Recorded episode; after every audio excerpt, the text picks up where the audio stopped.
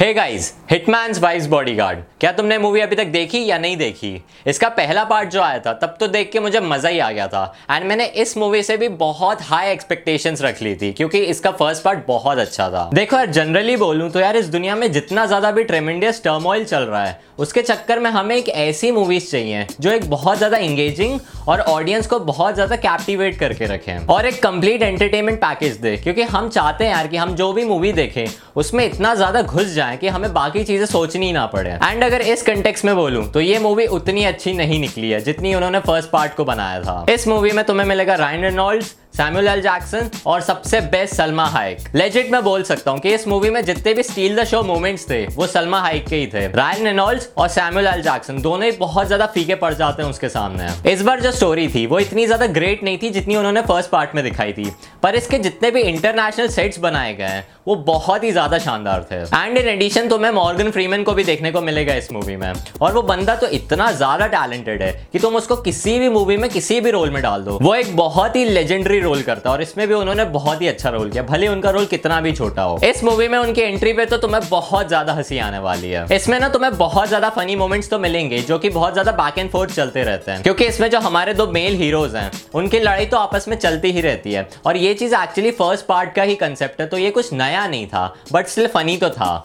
But addition में अगर मैं बताऊँ तो इसमें जो वाइफ का रोल किया सलमा हायक ने, वो तो बहुत ही शानदार था और उसकी वजह से इस मूवी में बहुत ज़्यादा जान आ गई थी। सच बताऊँ तो इसके प्लॉट ने मुझे बहुत ही ज़्यादा लेट डाउन कर दिया, क्योंकि मैंने बहुत ज़्यादा एक्सपेक्टेशन एंड होप रखी थी, वो इतना ज़्यादा अच्छी हो नहीं पाई। और अगर मैं इसके लैंग्वेज कंटेंट की बात करूँ तो इसमें बहुत ही ज़्यादा गालियाँ लाइक बहुत ही ज़्यादा, इतनी तो मैंने एक्सपेक्ट की ही नहीं थी। पता नहीं वो लोग इसको जब भी टीवी पे शो करेंगे तो उनको कितने सारे कट्स करने पड़ेंगे इस मूवी के लिए। इन्होंने बहुत ज़्यादा एक्सीड कर दिया था गालियों को मतलब यार जितनी ज़रूरत भी नहीं थी प्लॉट को, उससे ज़्यादा वो गालियाँ दे रहे थे। इनके जो सारे कैरेक्टर्स की पेसिंग थी, वो बहुत ही ज़्यादा अनइवन है।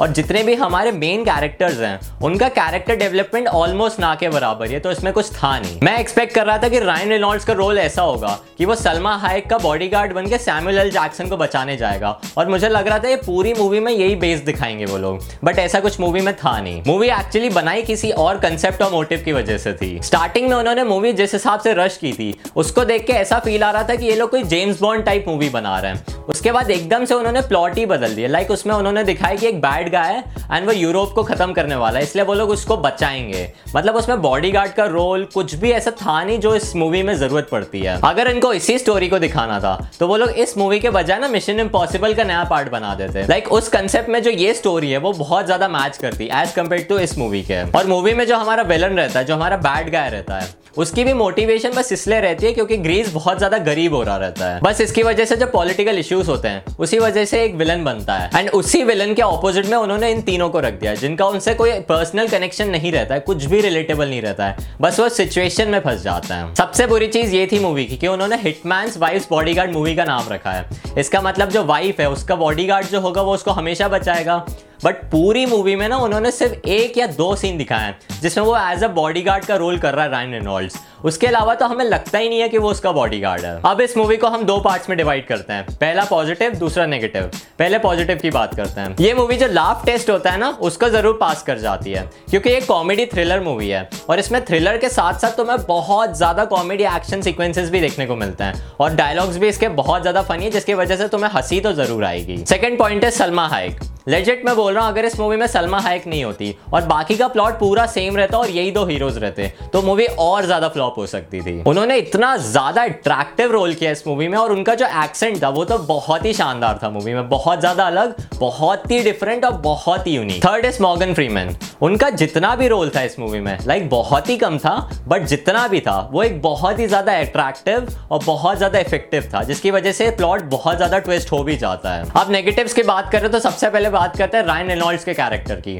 लाइक like, वो बंदा इस बार डेडपूल नहीं बना है वो एक नॉर्मल सा ह्यूमन है। फिर भी वो कितना ज़्यादा गिर पड़ रहा है बहुत ज़्यादा गाड़ियों से ठुक रहा है सॉलिड ऑब्जेक्ट से ठुक रहा है फिर भी उसको इतना ज़्यादा कुछ हो नहीं रहा है। लाइक like, देख के ऐसा लग रहा था कि यार रोहित शेट्टी की मूवी चल रही है। विलन आ रहे हैं जा रहे हैं पिट रहे हैं कुछ नहीं हो रहा सबको सबकी बॉडी एकदम फाइन है। सेकेंड इज़ इस मूवी में ना बहुत ज़्यादा एक्सपेरिमेंट्स किए हैं। उन्होंने बहुत ज़्यादा ना बॉन्ड स्टाइल उसके बाद जेसन बॉन्ड टेक्निक्स और बहुत ज़्यादा कार चेजेस ऐसे ना बहुत सारे मिक्स एंड मैचेस करने की कोशिश की है, जिसकी वजह से वो अपने एक पेस पे नहीं रह पा रहे हैं। और बहुत ज़्यादा कॉपीड स्टाइल लग रहा था बाकी मूवीज़ से। थर्ड इज़ इसका वीएफएक्स बहुत ही लो बजट था। लाइक मैं मान सकता हूँ कि यार उन्होंने बहुत जल्दी और मेहनत से इस मूवी को कोविड के टाइम पे बनाया है। बट स्टिल यार, इसमें अगर वो बहुत ज़्यादा मेहनत करते वी पे तो ये मूवी और बेटर हो सकती थी। अब अगर जनरली बताऊँ तो यार इसकी सिनेमाटोग्राफी तो बहुत ही गजब की है। और इसके जो साउंड ट्रैक्स ऐड किए गए हर फाइट सीक्वेंस के अकॉर्डिंग वो भी बहुत ज़्यादा अम्यूजिंग है। इस मूवी के कैरेक्टर्स को छोड़ के बाकी जो चीज़ें हैं, उसकी पेसिंग बहुत ऑन पॉइंट है। साउंड ट्रैक बढ़िया है सिनेमाटोग्राफी बढ़िया है डायरेक्शन बढ़िया है डायलॉग्स ठीक ठाक है बट फनी है। और जो ओवरऑल इसका कंसेप्ट है, वो भी ठीक ठाक ही है। सो so यार, मैं इस मूवी को रेट कर रहा हूँ 5.4 स्टार्स आउट ऑफ़ 10 सो अगर तुम्हें वीडियो पसंद आता तो तुम फटाफट इस वीडियो को लाइक कर दो। और इस चैनल को तो सब्सक्राइब करना भूलना ही मत। मैं बहुत सारे नए वीडियोस लाने वाला हूँ। And I see you guys in the very next video